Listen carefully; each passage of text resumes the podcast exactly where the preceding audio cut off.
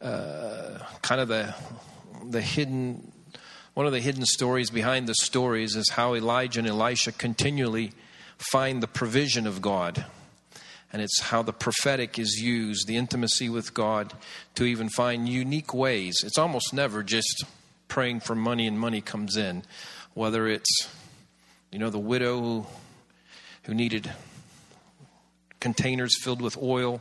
She was told to bring all the empty ones, and they were filled. And even uh, there were some that Elijah stepped into, but immediately when Elisha received the mantle of Elijah, then he was stepping into uh, the very first miracle he did was a provision one. The first place he went to, he says, Listen, the, the city is beautiful we're in, but we have the water is cursed and is not drinkable, and the land is barren. And so, you know, he did one of these weird prophetic miracles, and it says, And the waters were healed to this day and the land changed. And then Elisha, shortly thereafter, was feeding a hundred people supernaturally again, and he continued to do this. Of course, remember in Elijah, he's the one that withheld the water from the entire nation and then decreed and prayed the blessing, the financial blessing over the whole nation. And so there really is something of even even pressing into our inheritance and the prophetic is where we have access as we're as as we commune with his heart how he loves and enjoys creative ways of providing for us. And so we want to uh, continually remember and be in that position of honoring Him with our first fruit, understanding that He is. Uh, the source of all sources. The interesting thing of Elijah and Elisha, there was a timetable, a time when there was difficulty and famine and lack in the land of Israel because of their idolatry. But everywhere Elisha and Elijah went, they were able to release the blessing and find the provision of the Lord for themselves. So, going to ask, uh, well, I'm going to pray. Then those that have the, the baskets are going to pass them around and, and uh, you can give then. So, Lord, we do thank you for this aspect of who you are, that you are the God that not only provides, but you, uh, you enjoy doing so. And this time and season, this is, uh, uh this is where you really want to meet us in, in new ways and unique ways. And I just even sense specifically for people that are right here in this meeting here at Daystar tonight, those that you wish to uh, just remind that you are the God that cannot be limited by any financial alleged reality that exists in our city or among the nations and our nation. And we just thank you, Lord, that you are. Uh, you are a source you are a source yourself. It's not just that you figure out ways that provision can come, but it becomes our honor to just be able to honor you with our first fruits where we tell ourselves, we tell powers and principalities, we tell you that you are where our hope is, our anchor, even for our provision is in you. And we thank you for that, Lord. In Jesus' name, amen. So Elizabeth's going to come up for announcements. And um, as she is, and pass the baskets around.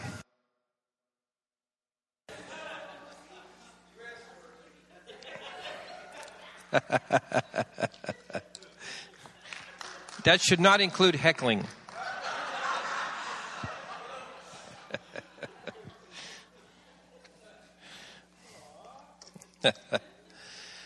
All right. Lord, we just thank you again for your presence. We thank you for what you're doing on planet Earth in general, that you're not moved by any situation or circumstance or any alleged crisis. You have not even broken into any sort of sweat. Ever. And um, we just thank you for the peace that we have as your children to operate under that same demeanor.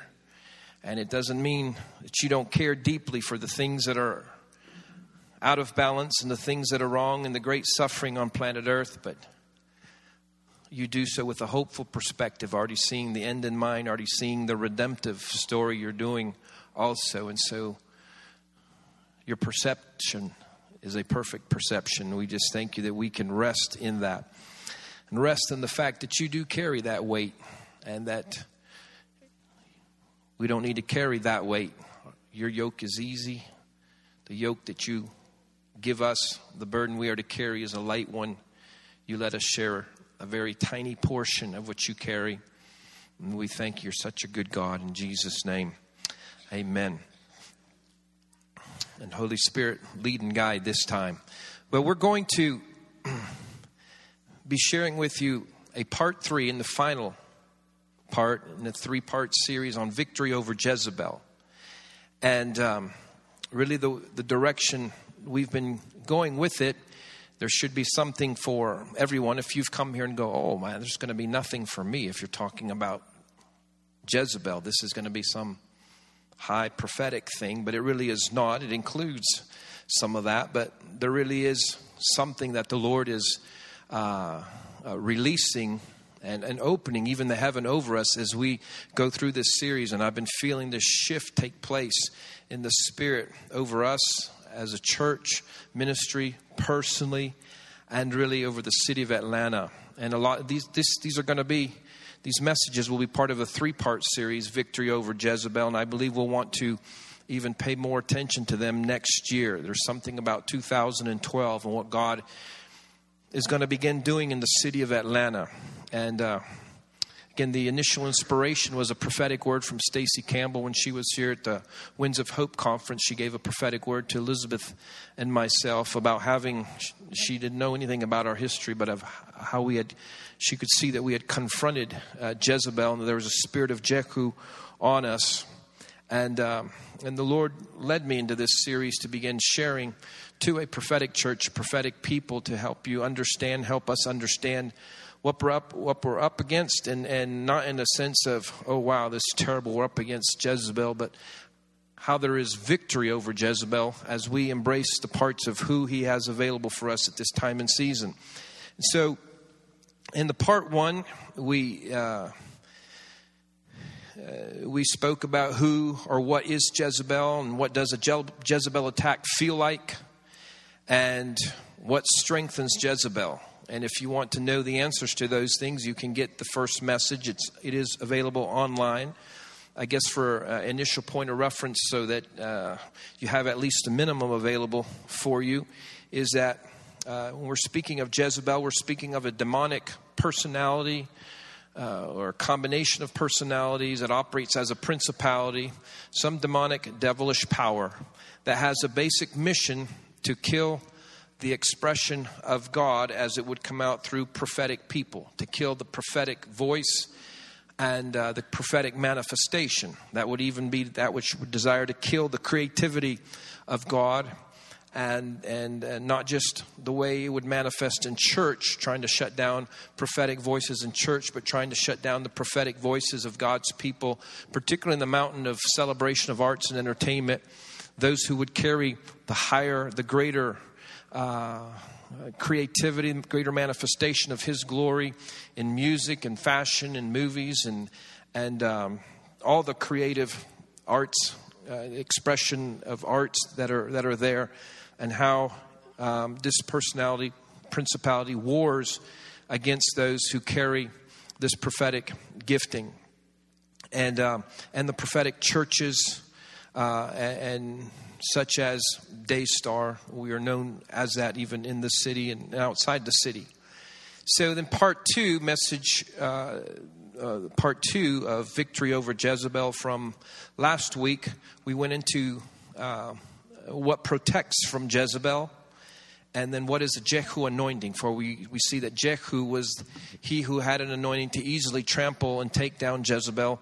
And what were the key ingredients to that? We were sharing about uh, Jezebel's SIM card, but in her, this case, a CIM card, her calling card, and it's control. The C is control, the I is intimidation, the M, manipulation.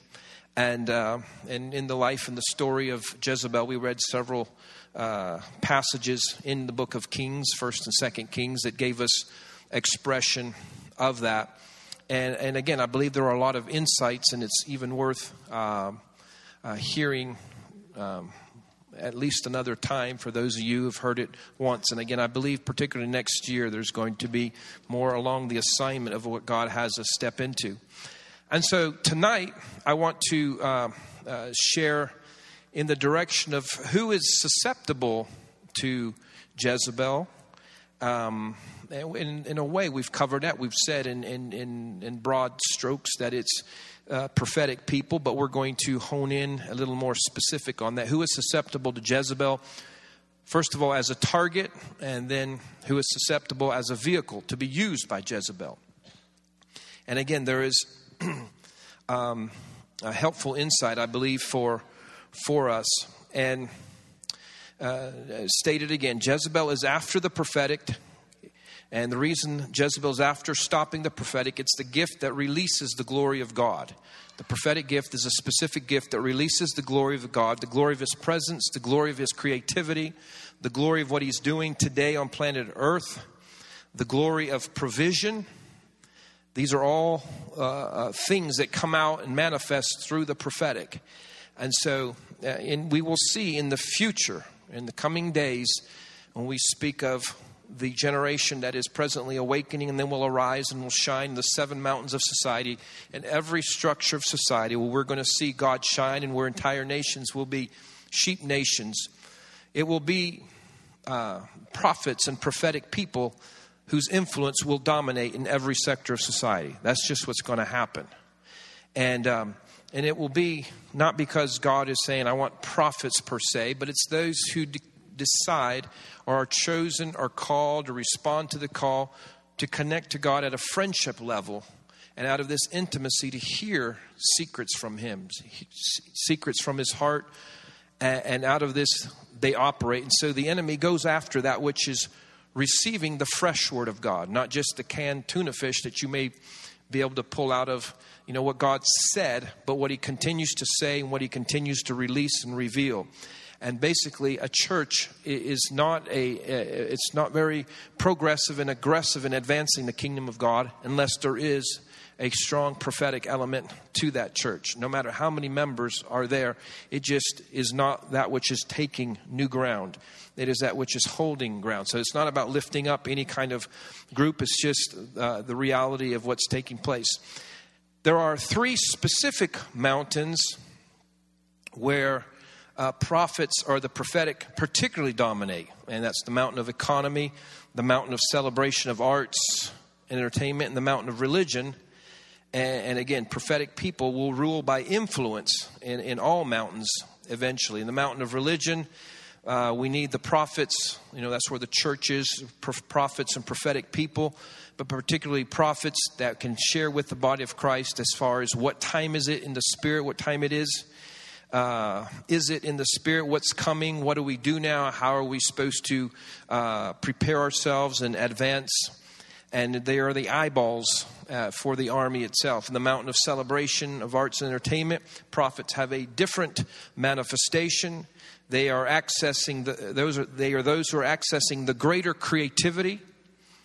They're carrying the it factor from heaven, and it will dominate the news and the media in the coming days months and years, mainly years. And, we will, and it'll be the story that comes out that the better stories, the better fashion styles, the better music, the better movies, the better dance, all will come by prophetic revelation by those who are friends of God, those who are worshipers and understand that He is the one that loves sharing this with His sons and daughters. And um, the mountain of economy, another group where uh, prophets and prophetic people show up. And, and we've given you some scriptures in time past. We won't go there right now, but in the future, uh, there will be great economic solutions for entire nations that will be revealed through these prophetic people, through prophets, whether they're recognized as prophets or not. This will be like it took place in the scriptures many times. It says in the New Testament, the kingdom of God is like a treasure hidden in a field. And then it talks about another time the kingdom of God like a pearl. And there is this connection with uh, the Lord desiring to release treasure and that which is precious, but He, he reserves that uh, for those who see with prophetic eyes, those who are friends of God and understand what He's doing, and therefore they are able to access the solutions of God from heaven, as Joseph did in the Old Testament, where he was able to save not only the entire nation of Egypt, his own people, his own house, uh, uh, the household of Jacob, and really all the nations of the world came for that. So there is a reason, a very uh, you know important reason that we're speaking of uh, of this victory over Jezebel because it is coming, it's in the works, uh, and um, it is that which is going to be confronted in every sector uh, of society. And again, those are three primary mountains, but then prophetic people will dominate by influence in all mountains in the coming years. And uh, again, this, this emphasis of uh, they're not elites in, a, in a sense of that God chose them to be elites, but they are those who love God in such an intense way that uh, they have found his heart and they understand what he's doing. They see the goodness of God in the land of the living, and they dare to believe in the goodness of God in the land of, of the living, and they dare to see to believe that he can be re-imaged in every sector of society as the good, mighty, powerful God. And so the enemy in every conceivable way, but specifically the Jezebel spirit targets the prophetic spirit and, and, it targets the sensitive spirits because basically you have learned to have a sensitized spirit if you step into the prophetic. So the enemy targets sensitive spirits with lusts, with addictions, with uh, you know distort wrong desires, and, and and there's just something we just have to get used to. If you are a prophetic believer, if you are prophetic, a prophet, are called to carry God's glory in a creative way when you haven't you maybe don't even know to call yourself prophet or prophetic and that's fine also you cannot be a quote balanced believer a balanced christian prophetic people have to be out of balance in a good way we have to be radical and and if you're not you, you fall away and so it's why you really can't make it in a in a, in a lukewarm church because in a lukewarm church, you, you will just, you, you will backslide. And what is hot for others is backslidden for a prophetic individual. And so that's just who you are, and you must be aware of that. And so, even as a church, we have to be that way. We have to think that way. We have to be an on fire and alive church. And, uh, and to, to be just normal is to be backslidden and, and to lose ground and not to be who we're called to be. So, Everybody with me so far?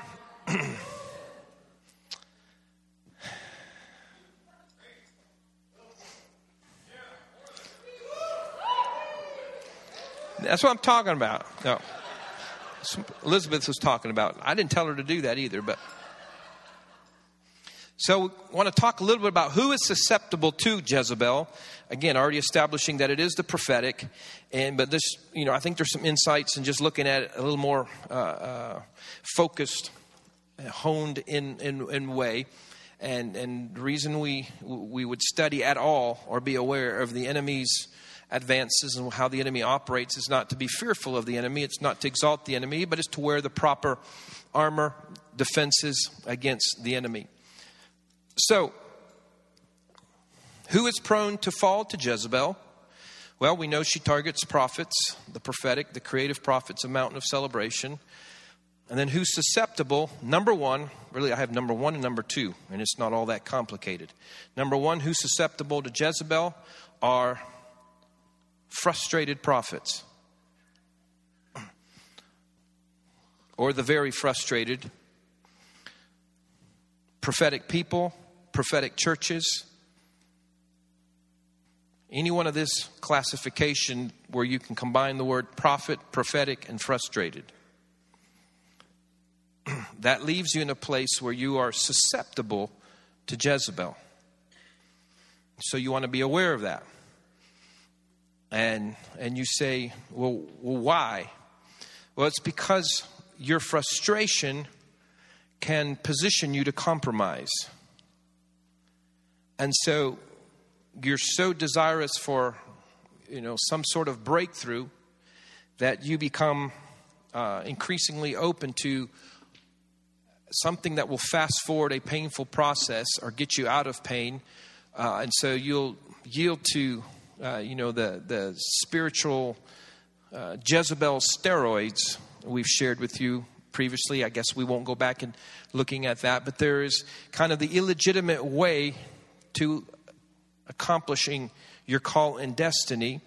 And you'll do like Ahab to remind you of Ahab, who was the king of Israel, the way he put himself under Jezebel, his initial thing was that it was a political move.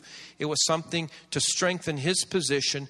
And so he took Jezebel, who was from another nation, and Jezebel's father was Ethbaal, who was the high priest and king of the Phoenicians. And so he brought Baal into his own household and he brought himself into subjection to her, but he did it to strengthen politically uh, Israel and so that they would have an advantage even over the nation of Syria. And in doing so, that, that compromise that he did put himself in a place where ultimately, of course, it led to his death um, by, by being in close uh, connection, union with Jezebel. So, frustration doesn't mean you're going to fall, but it, it can if you begin to look for illegitimate ways to make manifest what God has not brought in the, in, in, the, in the rate of time you want it to take place. And so you want to just be aware of that and not allow uh, the enemy to come in and sneak in through any sort of uh, manipulative connection and, and, give you that which you think uh, you wanted, but give it to you in an illegitimate form.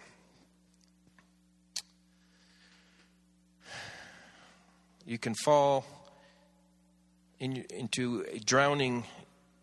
Another way is you can end up drowning your frustration in a secret sin.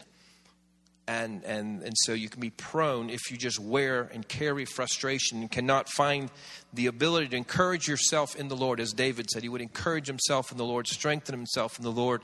You often can be subject and give yourself over to an addiction, also, which is the handiwork of Jezebel again, through seduction, through compromising you, killing your voice because you feel like you no longer have the moral uh, foundation from which to speak or manifest who God wants you to be. So you can just be aware of that. That if you're, you must find a healthy way to deal with your frustration and not allow it to be an opening for Jezebel. Now, that's group number one who is susceptible to Jezebel. Group number two would be the overly successful. So you could be the frustrated ones and you can be susceptible to Jezebel, but then you can be too successful, the overly successful, and that can make you susceptible to Jezebel. Again, the application of this is not just in the household of God, and I'll go in and out of application that has to do with.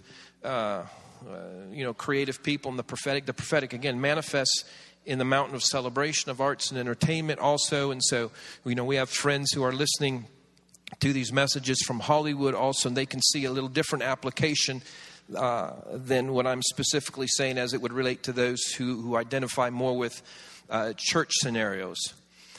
But this of the overly successful is something that I've seen uh, time and again uh, throughout my life and I've observed it that an anointed man of God, quote, that is so successful and who receives so much adulation that uh, he begins to believe that there are exceptions in life for him.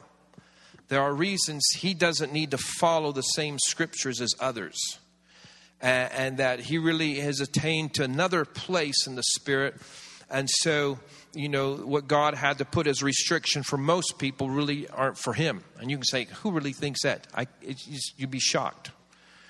Many, many, many well known pastors that have fallen have fallen because of that. It's uh, these. Uh, they even, uh, uh, you know, I've heard of the discussion among themselves that those, uh, the, those that, again, we're, if we're talking about church now, some of those that have had mega ministries, very large churches, and among themselves, the conversation goes, how can a greatly anointed man of God expect to be satisfied by one woman? And so that is one aspect of, of Jezebel that comes in, and, it's uh, much more common than you can imagine. And if you hear of anything like that in, in your church, run from uh, that church, wherever, wherever it is. And uh, again, you can see that the obvious part of that would be in, in the Hollywood scenario where you know someone is very successful and they feel like entitlement to all the pleasures of life. And well that in a way you'd say well that's sort of uh, to be expected there. But that same spirit operates in the household of god. And, and again there's people who have uh, there will be tv personalities well-known men of god past present and hopefully less and less in the future, but I'm sure still in the future, that will preach mainly the right stuff. We were in a church, we told you about that uh, in part one of this series. We were in the fastest growing church in America, and there was great teaching on the kingdom.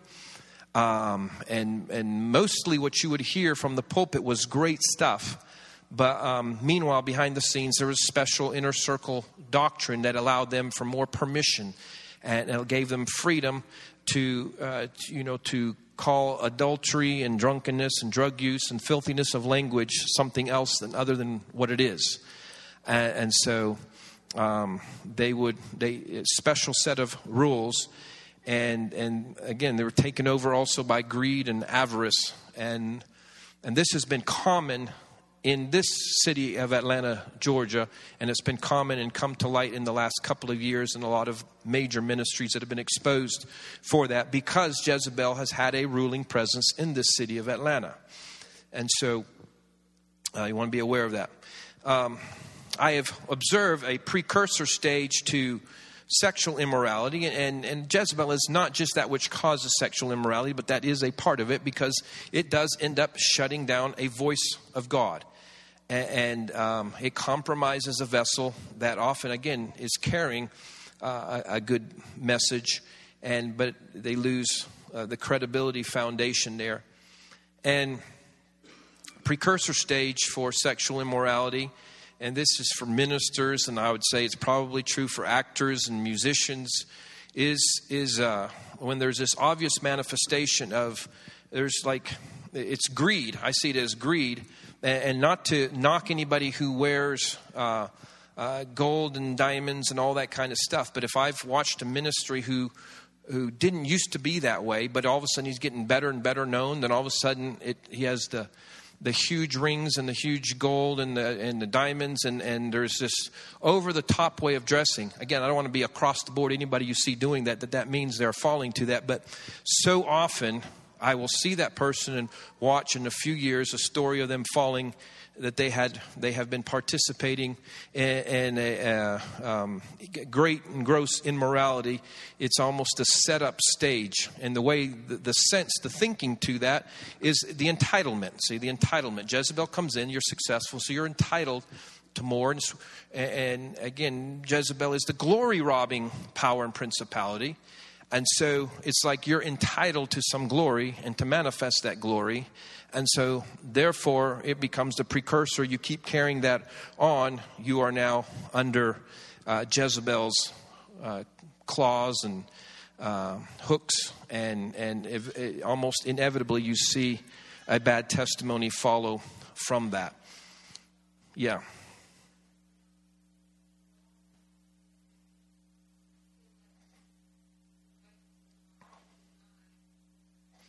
Elizabeth has mentioned that along with it, observed that there is the right to lie and deny that these things are going when confronted. And that's part of a, in the church, the, the Jezebel spirit connects strongly with the spirit of religion. And internally, uh, we really know about how these have operated in ministries where they know the scripture, and the scripture says it is better uh, that a stone mill be cast around your neck and you'd be thrown to the bottom of the sea than, than you to cause someone to stumble. And so, therefore, if someone can't handle the freedom that you have because you're in this elevated place with God, then if you are confronted about what you're doing, you lie, and it's not a lie, it's just you being considerate of where they are. And that that would stumble them. So, and that has uh, uh, just unbelievable, unbelievably widespread that uh, that way of thinking, and and and particularly, and uh, again, do not cast aspersions on all mega churches, but a lot of that which has been. Uh, very successful. This is part two: is the overly successful, the very successful, and the trap that comes with that.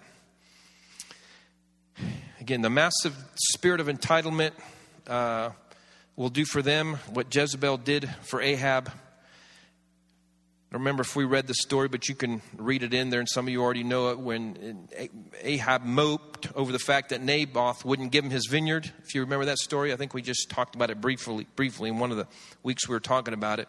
Jezebel came in and said, Hey, you're the king, exercise your authority. You're the anointed man of God, and he gave you this desire, and he wouldn't give you a desire unless you're supposed to have it. And so, you know, had him set up to get Naboth killed and take over his vineyard. And so there's an application of that that takes place in ministry also. Uh, Jezebel will work with you to get your lust fulfilled and give you spiritual validation for it if you're in the household of God. In Hollywood, just say you're entitled to it. The religious thing doesn't usually hook up with it uh, in, in the Hollywood expression, uh, in the arts and entertainment expression. Um, but she comes, she's very uh, deceiving, alluring, this power, this principality. She comes in as if she were God and tells you that the desires of your heart are divine. And, and that, again, you know, the little people, the normal people, uh, it would be sin, but not for you. You know, to the pure, all things are pure. Quote scripture to you. And, and it literally will tell these exalted men of God or women of God, how could a man of God like you even have a desire that's not from God? The fact that you had that desire validates that it's from God. And, and it is not of God, it is that which has been under the influence of this spirit. It's the delusion of Jezebel.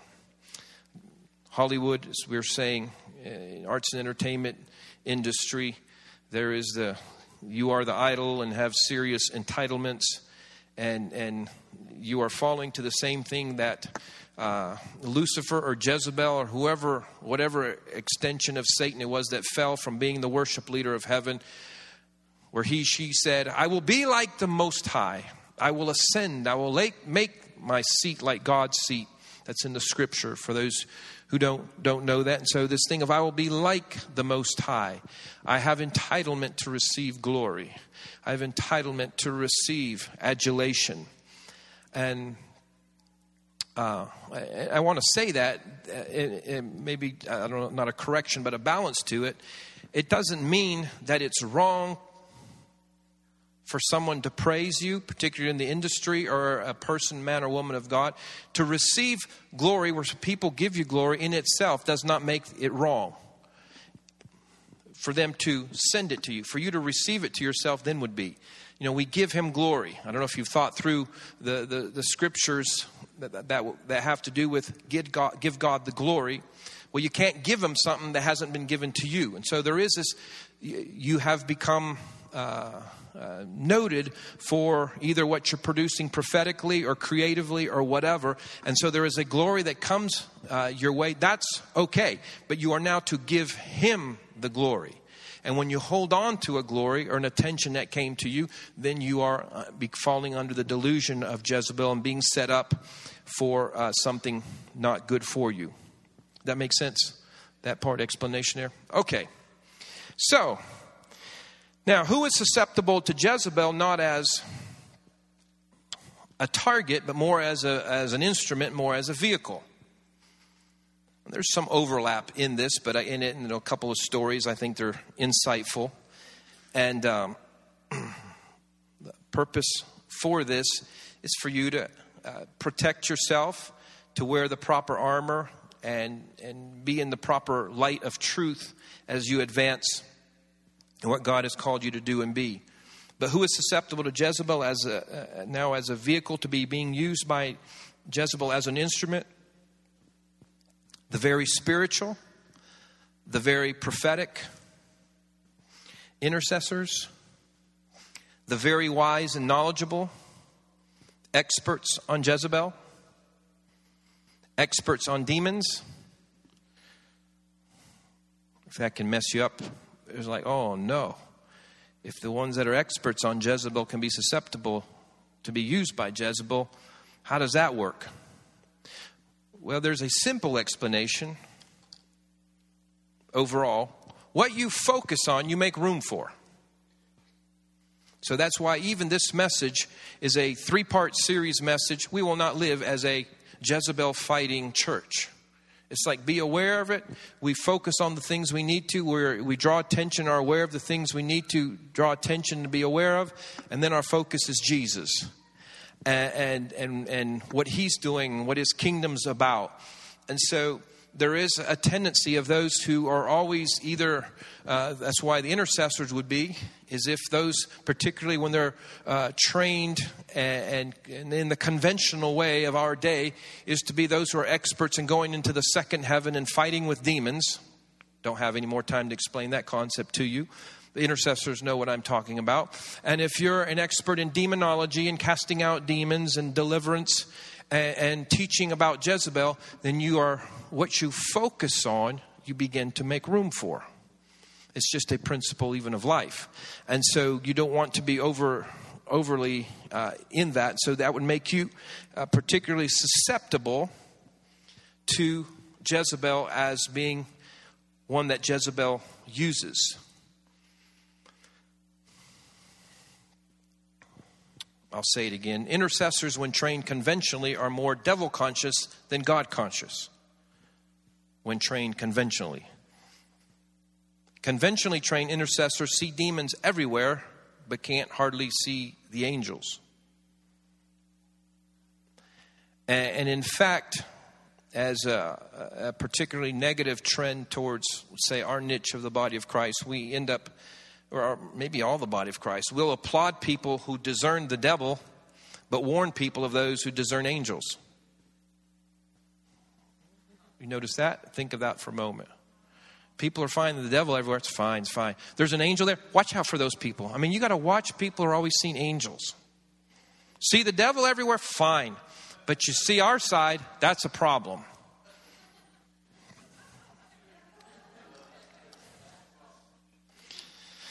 You know. Just just think through that for a moment again, just a little longer. Why is it okay to know about Jezebel and Baal and Apollyon and Mammon and darkness and darkness and darkness and darkness, but we tell about our side and light, and that's a problem. Yeah, be careful about that. Why don't we be careful about telling about all the darkness? All right. Probably wasn't saying it for y'all, but somebody will hear this somewhere that'll help out. I give you an intercessory story or two. Again, this is not for anything that we've faced in our personal reality as a church here, but these are outside and we're where this message gets out, goes to many other places. So, this is a few years ago. Had a friend of ours who's a pastor in Honduras, and uh, terrible things were happening to him. And he was calling me regularly and telling me about him. his physical pains and sickness. And, and his wife was in a serious car accident where uh, the nature of the car accident, she ran over someone. She just felt like in a, in a daze, and so she ran over someone who didn't die, and, and they were now having, as the pastors, they were having to take care of the bills of this person, recovery, and everything. The way the way things take place there, and and again, uh, I think the word she used just a great disorientation came over while she's driving, and she didn't see someone, and um, she ran over them, and. Uh, they're also it was affecting their marriage tremendously and it looked like their marriage was going to be over. And and, and you know there are some points both sides had to make um, as it relates to their marriage. And and uh, you know I went to Honduras one of the trips and and met with them and we prayed. And then out of it after right after I prayed I even asked them about his head intercessor, and just to make the long story short, it came out that his lead intercessor had been praying for his wife's death for over one year. She believed that God had shown that the reason the church wasn't going to the next level was because the pastor's wife was holding it back. And so she was praying for uh, pastor's wife's death because she was supposed to then marry the pastor, and they were going to be, uh, you know, all that God had called them to be. Again, this where Jezebel mixes with the religious spirit. This person, if you'd been in the meetings, you'd think she's very religious and holy, and she'd be the very prophetic person. But remember, I was also sharing with you that if you're frustrated at not having the voice you think you're supposed to have, you'll allow that demonic influence, that connection. It's a political spirit, but it's a manipulative thing that'll come in and you'll find a way, put your foot in the door and do something. And so she really thought she was um, doing the work of God. Again, she wouldn't just say, in a, Lord, kill the pastor's wife, but it's, Lord, we believe the pastor's wife is the problem, and whatever you need to do, you need to remove her, remove her uh, physically, you know, and they're, and they're praying for over a year this. So, um, we, you know, we were part of confronting that and telling the congregation and the other intercessors how that's not of God. And, uh, and again, you can say, "Wow, that's that's a no-brainer that you shouldn't do that." But um, uh, it, it, started with a dream that came from one of the intercessors there. The pastor's that the pastor's wife was a problem, and and there, the snowball started um, from there. And then discussion how the church was not getting breakthrough, and and then you know God do whatever. If you need to remove the pastor's wife, Lord, we're sure that's what you want to do. And then in her inner circle, it was her that was supposed to be being preparing herself to be uh, with uh, the pastor herself, the lead intercessor. And there was, again, the absolute uh, manifestation, the spirit of Jezebel, and trying to kill uh, the voice of that man of God. And really, and the, who the prophetic voice really was was the pastor's wife herself. And part of what the enemy was after was shutting her voice. She really was the prophetic voice there. And she's now been positioned in, in how she's supposed to operate in that ministry. And it did explode to the next level. Um, so you know it's a mess when uh, under the influence of jezebel those that are supposed to function in some way as your spiritual bodyguards are stabbing you in the back that that you know so insightful. One of the insights is how much power is in our prayers and declaration, where a pastor and his wife can experience serious attacks against them by those that are praying around. So if you see that uh, that are around them praying, you can see in the negative, if that's the truth, how positive uh, it can be for those who are functioning uh, in the and standing in the gap in prayer, how much they can provide a protection. Now, as if this was, um, as this, this, this, as this, as if this wasn't enough, almost at the same time, within a year or two of the same time, there was another pastor in, in Costa Rica, and there was a similar situation. Um, and several years ago, I was I, I, came and ministered at this church, and we were at this luncheon of leaders, uh, just hanging out together after the meeting, and and there was. Uh, a lady that was heading up intercession. I'd never met her. She just came up and talked to me about five minutes and didn't say anything wrong. She said all the right things. And but to tell the shorter version of it, I, I went to the pastor after. I said, I want to tell you that so and so who you have head of intercession, she is hosting Jezebel. And if you don't deal with it, I don't have time to, I'm leaving tomorrow. But if you don't deal with it, she will split the church. And, um, and then he was like shocked, but she is so sweet. She's nice. And then, so then I told his wife, because his wife's usually the discerner there. She's the one that usually figures things out. But she was snookered this time. And she says, But it doesn't seem like it. She's so nice and sweet. I said, I'm telling you, you are going to have to deal with this or it will split uh, the church. And um, so I met with him about six months later. We were in Switzerland. He was ministering, well, I was ministering there. He was visiting some relatives of his. And so uh, I asked him, I said, Did you do what I told you to do with your head intercessor that was hosting Jezebel. It was, yeah, yeah, we have taken care of it. I goes, you sure? Uh, yeah, and, but he was kind of, he really didn't want to talk about it, so I knew he really hadn't. And, um, and so, uh, in about six or eight months, I don't know, somewhere between six months and a year after that, he calls me and says, Johnny, we're in a massive crisis in the church. He said, I never did listen to you on that. We just couldn't believe it. And he says, but the church has been split. We've been having terrible physical pains. I've been having attack. We've been having attacks in our back and just pains and in our heart. Uh, speaking of he and his wife, and and tremendous depression and stress like never before. And long story short, they found out that this head intercessor had been for two years had a group of over 20 intercessors that were praying that both he and his wife would be removed from the ministry. The intercessors were. And they were doing so again based on a dream. And, and specifically, what they believed, they had had dreams among themselves, and one had seen that uh, uh, they believed that the wife was in adultery with the drummer, and that he was in adultery with another one of the singers on stage. No truth to it at all. It's been enough time. I knew it wasn't true anyway back then, but it's clearly uh, was not the truth. And based on that, again, a spiritual thing. Our church is never going to be what it's supposed to be when we have leaders like this leading. And so, Lord, take them out. Jezebel. And again, part of the, the, the, motivation there. What I picked up in talking to her five minutes, she was trying to get some inroads with me. It was this political spirit trying to advance to show how spiritual she was. And I picked up in an instant that there was agenda there and that she would do anything to advance her own cause.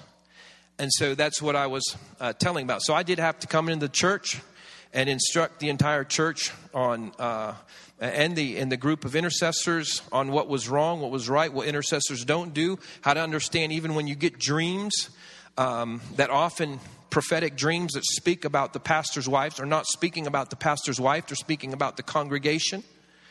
And so, if you understand that, then you approach it in a different way. And uh, anyway, she she did repent.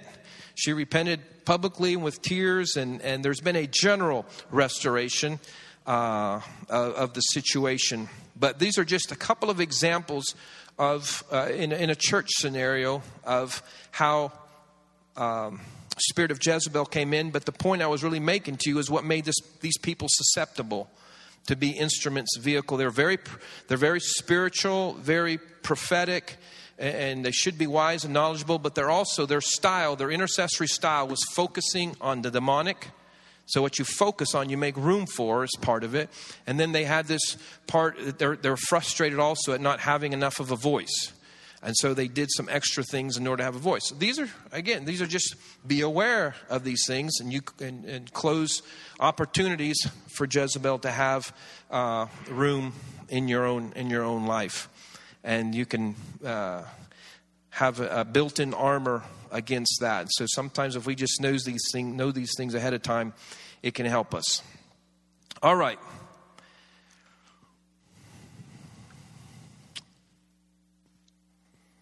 We're going to find a way to come into a close towards ministry time here.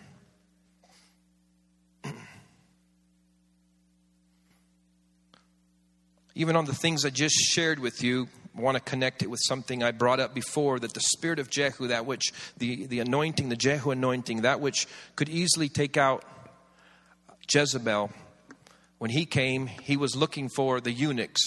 The eunuchs threw Jezebel down from the story out of Kings. And he said, Who's with me? Who can help me? And two or three eunuchs said, We'll do it. And they're the ones that threw her down, and she was dead in an instant. No drama. And it's validating the concept of spiritual eunuchs. Spiritual eunuchs mean there's no hidden agenda, they're kingdom seekers. And so this is something that can, uh, can not necessarily be readily uh, knowledgeable and, and can be unperceived even by spiritual leadership. They may not discern that. And So this is, this is more for you, for yourself, to deal with it yourself. It's not to create a culture of paranoia of judging people's agendas for yourself. If you see you operate really out of a hidden agenda, to uh, it just comes out of unsanctified flesh in a lot of ways to make yourself uh, uh, be promoted as Ahab did in an illegitimate way, then this hidden agenda would be the opposite of being a spiritual eunuch. And so you can lose your authority over Jezebel, but who God will use are those who, time and time again, when they've had an opportunity to self promote themselves and push themselves ahead, they've trusted God and, and let the weight, even the responsibility of their destiny manifesting beyond His heart, on His agenda for Him to figure out. And so He knows He can trust them, and they are those that can easily now cast down even that which is Jezebel.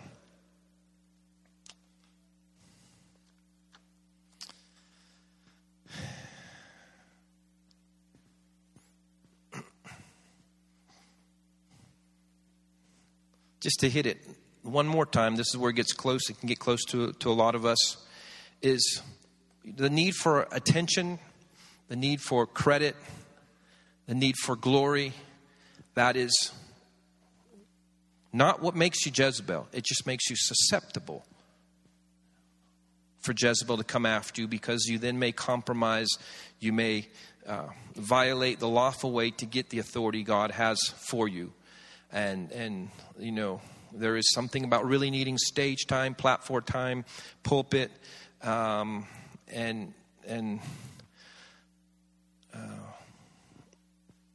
can be on the mountain of religion in the church. It can be a, a, a manifestation to the fact that there is um, a need um, for you to uh, uh, to be careful that Jezebel does not have entry into you. That does not mean, again, we're not, there's nothing about creating a paranoid culture environment that anybody who's ever said, I want to sing something or share something or preach, that does not make you uh, susceptible or prone to being Jezebel. So we're not overstating anything.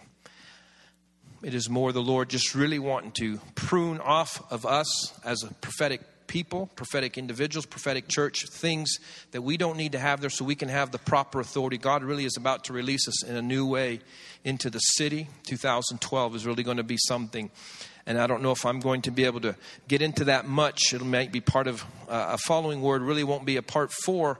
It won't be a, uh, you know, part four on victory over Jezebel. It'll be more into a word about what he's calling us to do uh, in our city. And, um, I want you to be aware of, uh, speaking of the city of Atlanta,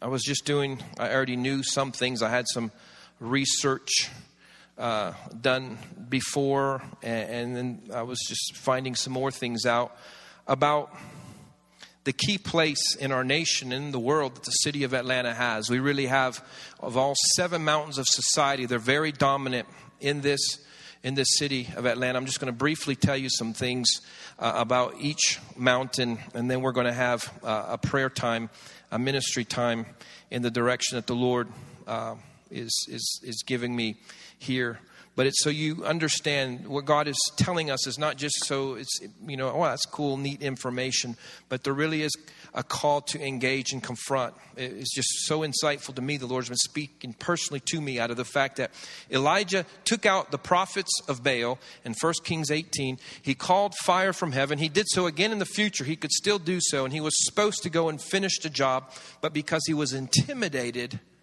and compromised by Jezebel, he did not finish.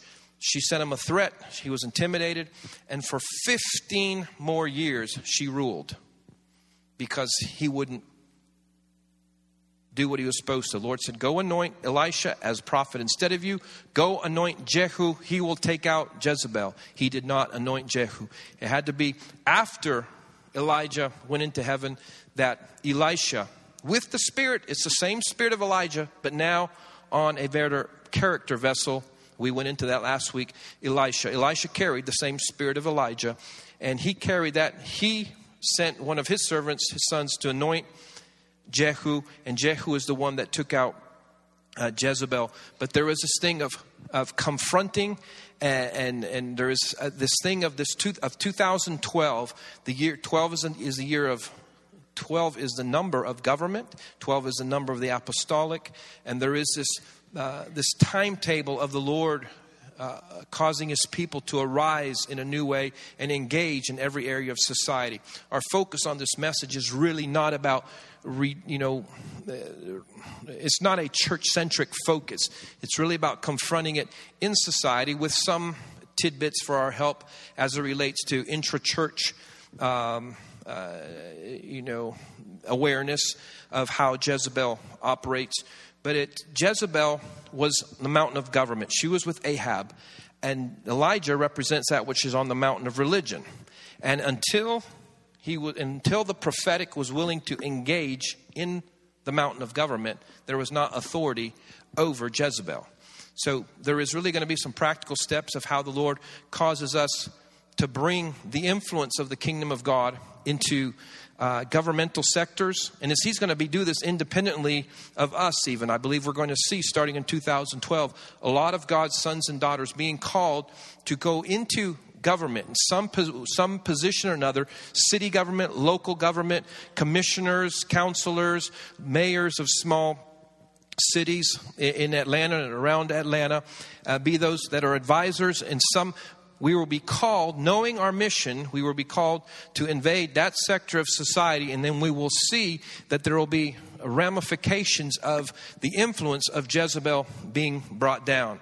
Now, we've stated briefly the influence of Jezebel um, in Atlanta, that it can be verified and validated in multiple ways, and one is that even there's a Jezebel magazine, a magazine called Jezebel that a few years ago was birthed out of the heart of Atlanta, goes around the world, so it's not even hiding itself.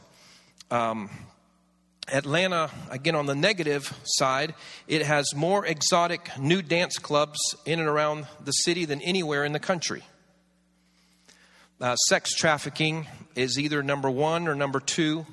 Meth traffic, again, the, the uh, uh, addictions, drug, drug, sex, you know, that combination, when you combine, when there's a city that you see a strong, uh, that, that, the numbers bear out that there's a, a strong presence of drugs, sex, and religion, you'll know Jezebel's been there, is ruling there.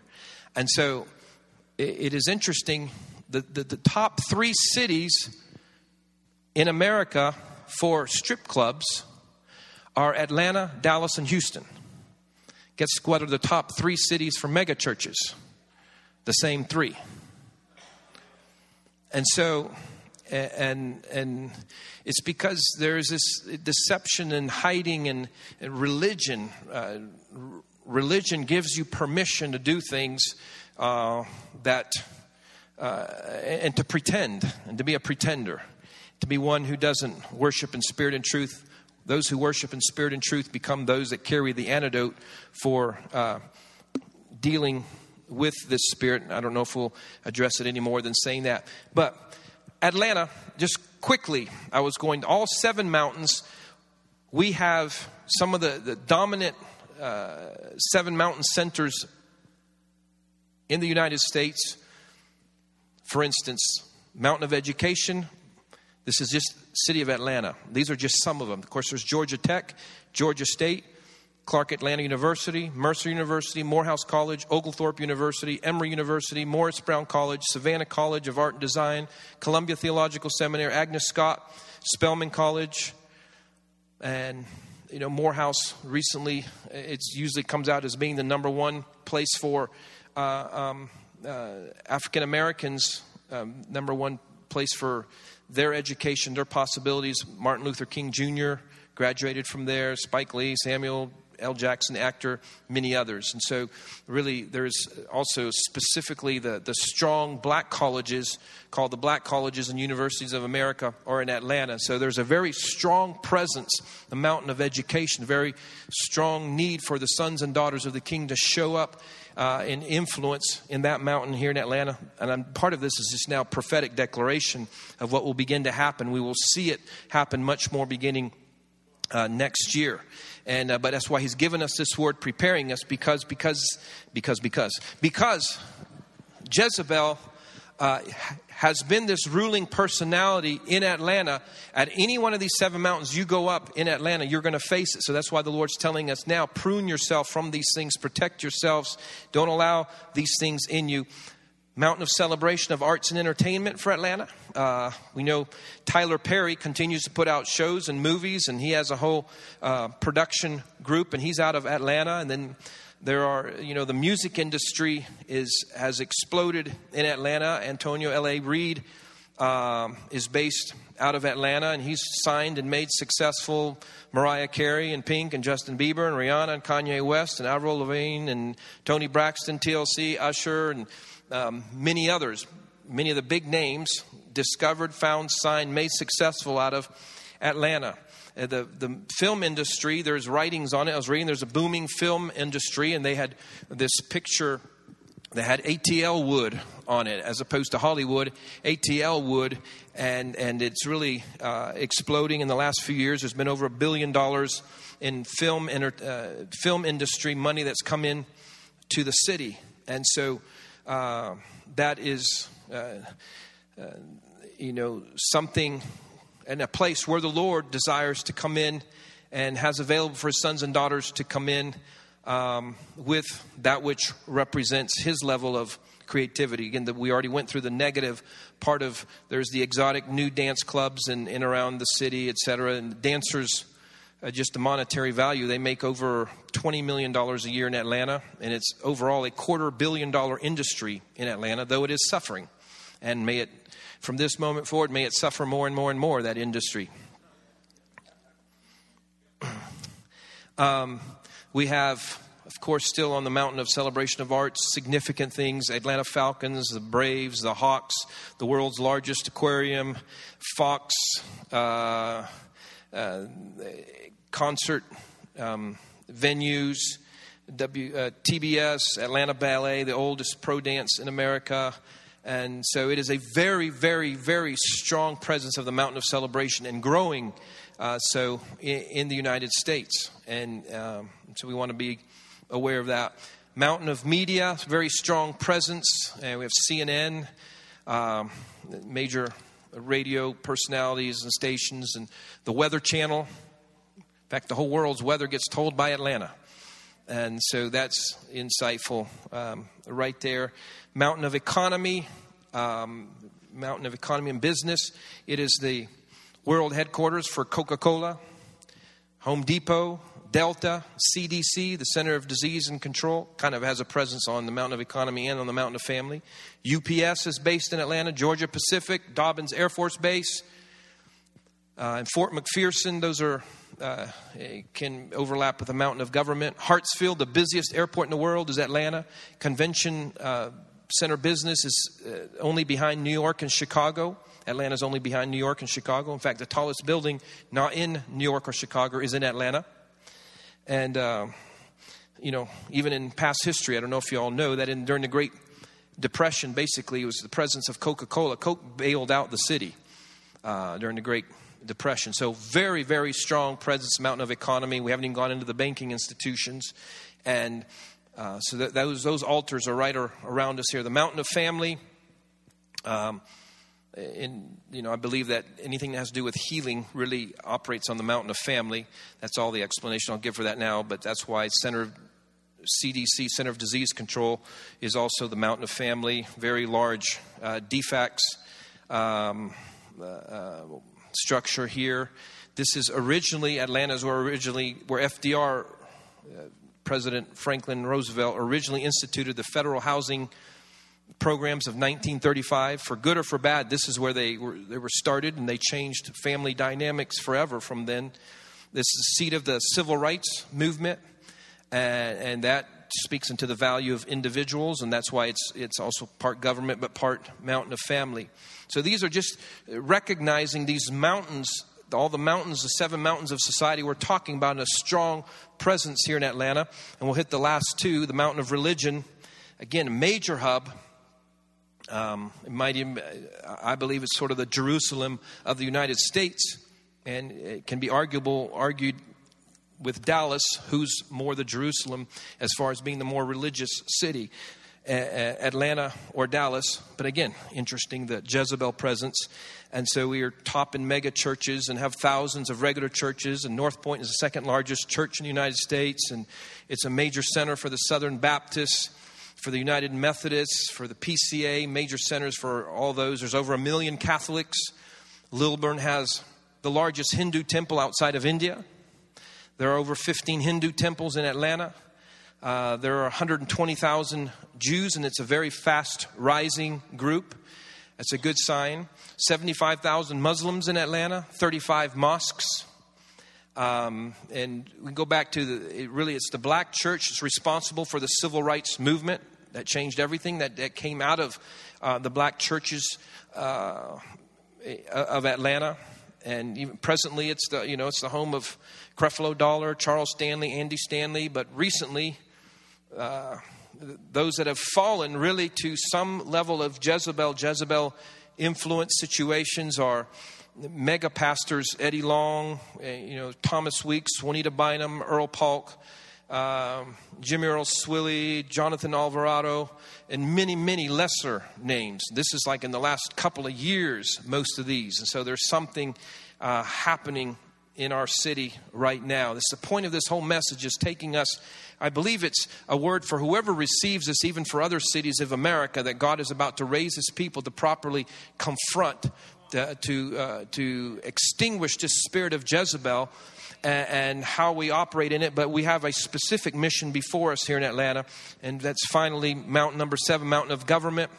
Um, again, the multiple military bases here, the, the, birthplace, foundation of the civil rights movement, and uh, presently, we have two of the top candidates for president are they're both on the Republican Party right now are from basically Atlanta, uh, Georgia, and and uh, depending on how Uh, where exactly they consider themselves based out of, but Newt Gingrich and Herman Cain have a strong Atlanta presence, and so we see that God has raised Atlanta up in this very key position. It's been very influential in times past and there is a significant call for Atlanta to be the queen city of the South and to arise and to change everything, even in this nation. And so, and as I'm speaking it, I'm actually in my spirit getting it even much stronger than I'm even able to tell you. That there is a reason why he's having these messages come out to us right now as to position and prepare ourselves, even to receive a new level of the prophetic. For a prophetic church, prophetic people, is to receive the Elisha level of the spirit of Elijah. It's the spirit of Elijah now in a vessel who's dealt with some of these weaknesses that make him susceptible to Jezebel. And that, again, I recommend the messages from the last, from part one and part two, in order for you to be able to step into that strength. But God is calling us to look into this entire city of Atlanta and see how we can bring the presence of the kingdom of God. And though it's a city of six million, way too large for any one of us or group of us or one church, it's a very small, tiny anthill of a city in the eyes of God. And that's who we serve. And uh, He looks to operate profoundly and strongly with His sons and daughters. So I'm going to ask you to stand with me, and I just want to pray with you real quick before we give also time for um, for ministry time for those who would like that in a, in a different way.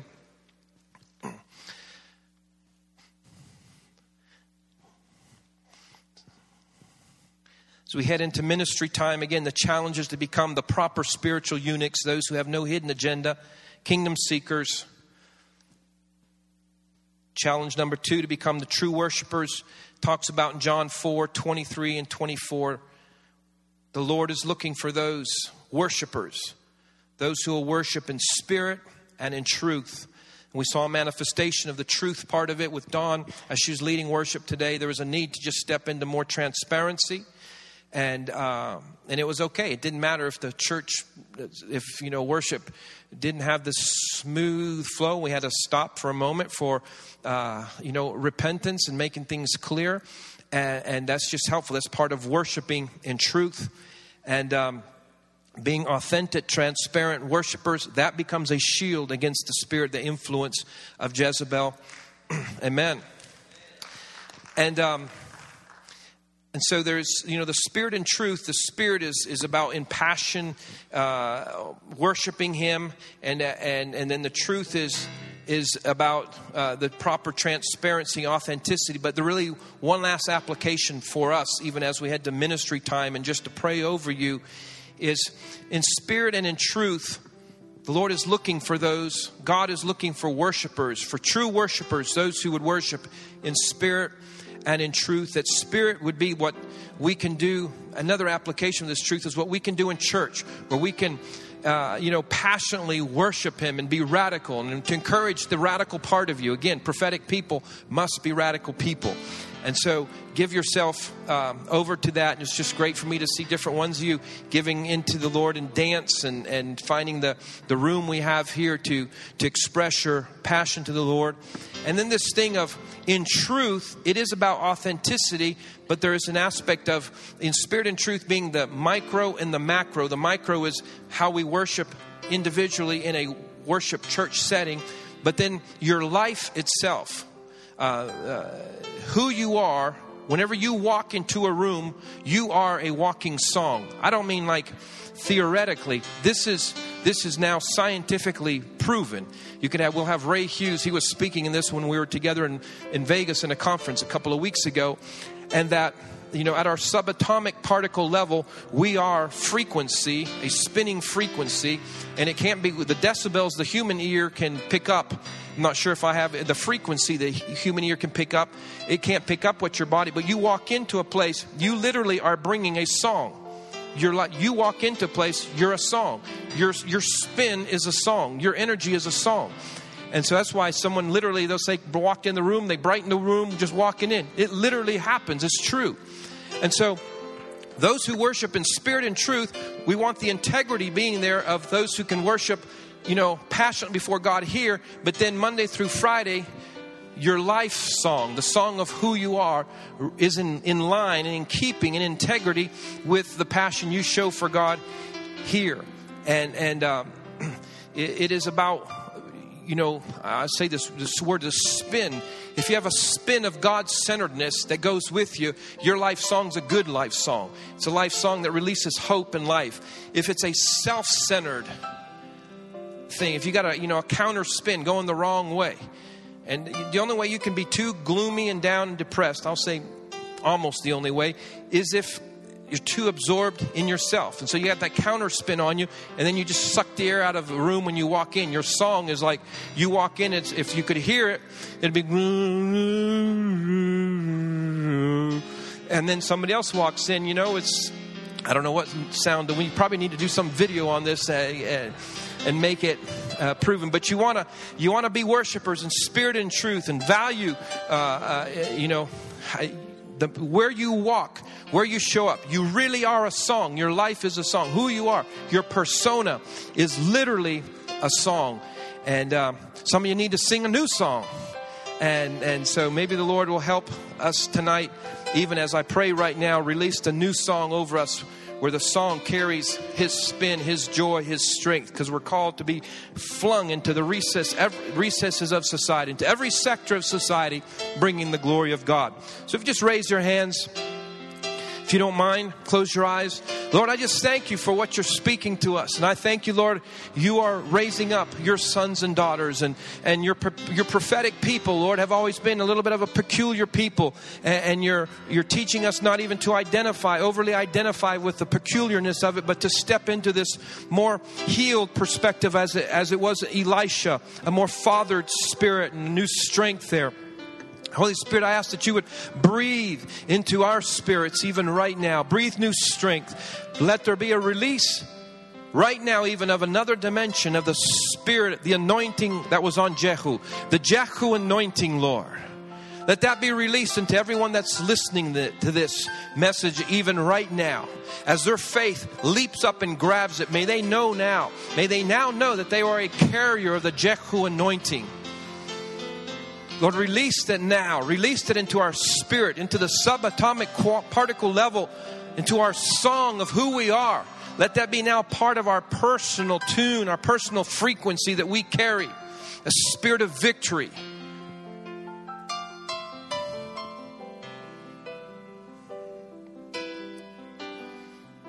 Lord, we do it all for you. We live all for you. We are kingdom seekers. We seek first the kingdom of God, your righteousness. We thank you for the opportunities to serve you. And you know our propensity, our weaknesses, our desire to be used and to be used by you. And you're not offended. I just feel like the Lord wants me to tell you that He's not offended by your desire to be used and to be significant. That's not that's not a bad thing. It just it can make you if it pushes you too much, it can make you susceptible to the Jezebel thing. But he knows you all want to you want to be you want to do it with Papa. You want to serve him. And he doesn't have a, you know, you want like Hannah. She wept bitterly. I gotta have, I gotta have something. Give me a child. Don't let me be the only one around here not having babies. And he's okay with you feeling that way. There's a part of it he really is okay with. He encourages it. Holy Spirit, increase your presence on us even now. Break off any present strand or rope or chain of Jezebel upon anyone who is under the sound of my voice, even right now. I raise your sword and I ask for that sword to cut through that chain, that rope, even right now. Let the person, let everyone here be set free from being under the influence of this wrong pressure, this wrong intimidation, this wrong seduction. Freedom, freedom, freedom, freedom, freedom, freedom, freedom, freedom. We thank you for what you're going to do in Atlanta. You're invading, you're going to invade every sector of society with your sons and daughters. You're going to do great things. We stand here in the gap. We stand here as your people. And we say, Atlanta is yours. And we will position ourselves to be used by you, to humbly carry your presence, your grace, your anointing, and expect a greater than God to fight on our behalf. In Jesus' name we pray. Amen.